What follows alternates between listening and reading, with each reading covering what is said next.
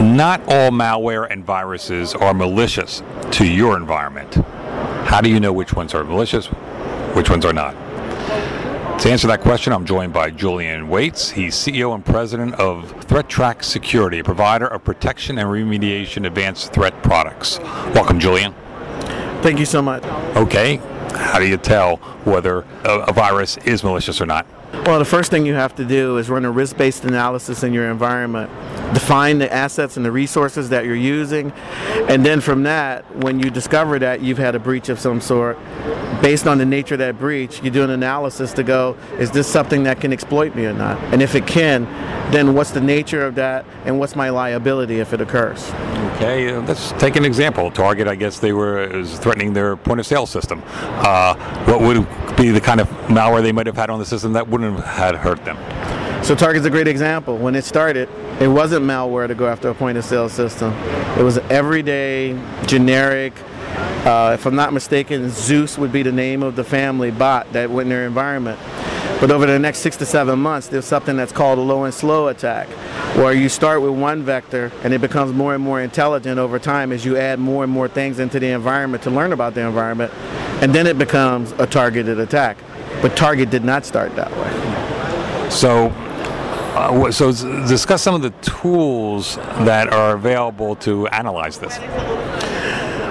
So on the protection side, again, it's it's antivirus, it's intrusion detection and intrusion prevention, it's uh, next generation firewalls, it's it's what's called layered security. It's all the traditional security technologies, and then of course there are technologies like the ones that we provide at ThreatTrack, such as ThreatSecure, which are focused on advanced breach, where there's not a signature that's in place already, and the only way to detect it is to look for anomalous behavior of a given application on the network.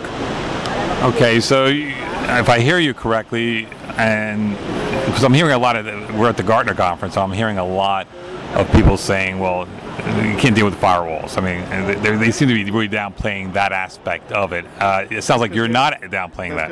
When you look at what can happen in your environment, over 70% of the threats that hit an environment are things that are already known.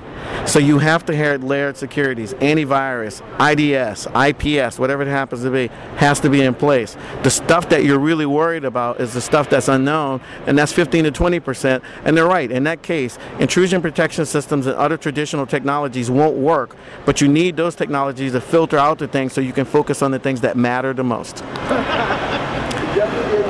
You talk to CISOs and others. Uh, are they scared for their jobs? Um, I would tell you, I wouldn't say in general that CISOs are, are scared for their jobs. I think they're always concerned about what's the nature of the breach that they're going to get because they're intelligent enough to understand they will have a breach. So it's it's it's less about what, what the breach is or when it occurs. It's what are you going to do about it and how fast can you react to it. So what holds up organiz- more organizations from adopting solutions such as the ones you offer? Uh, because they don't understand the nature of the problem. Remember, before Target, as far as we know, there's no CEO or CIO for that matter that ever lost their job over a breach. Usually it started and stopped at the CISO level. It'd be that person and the people under them. Because of the nature of Target, where their stock price went down over 70 million records, including mine, got shared with the bad guys, somebody had to answer, and it started at the top and then went down from there.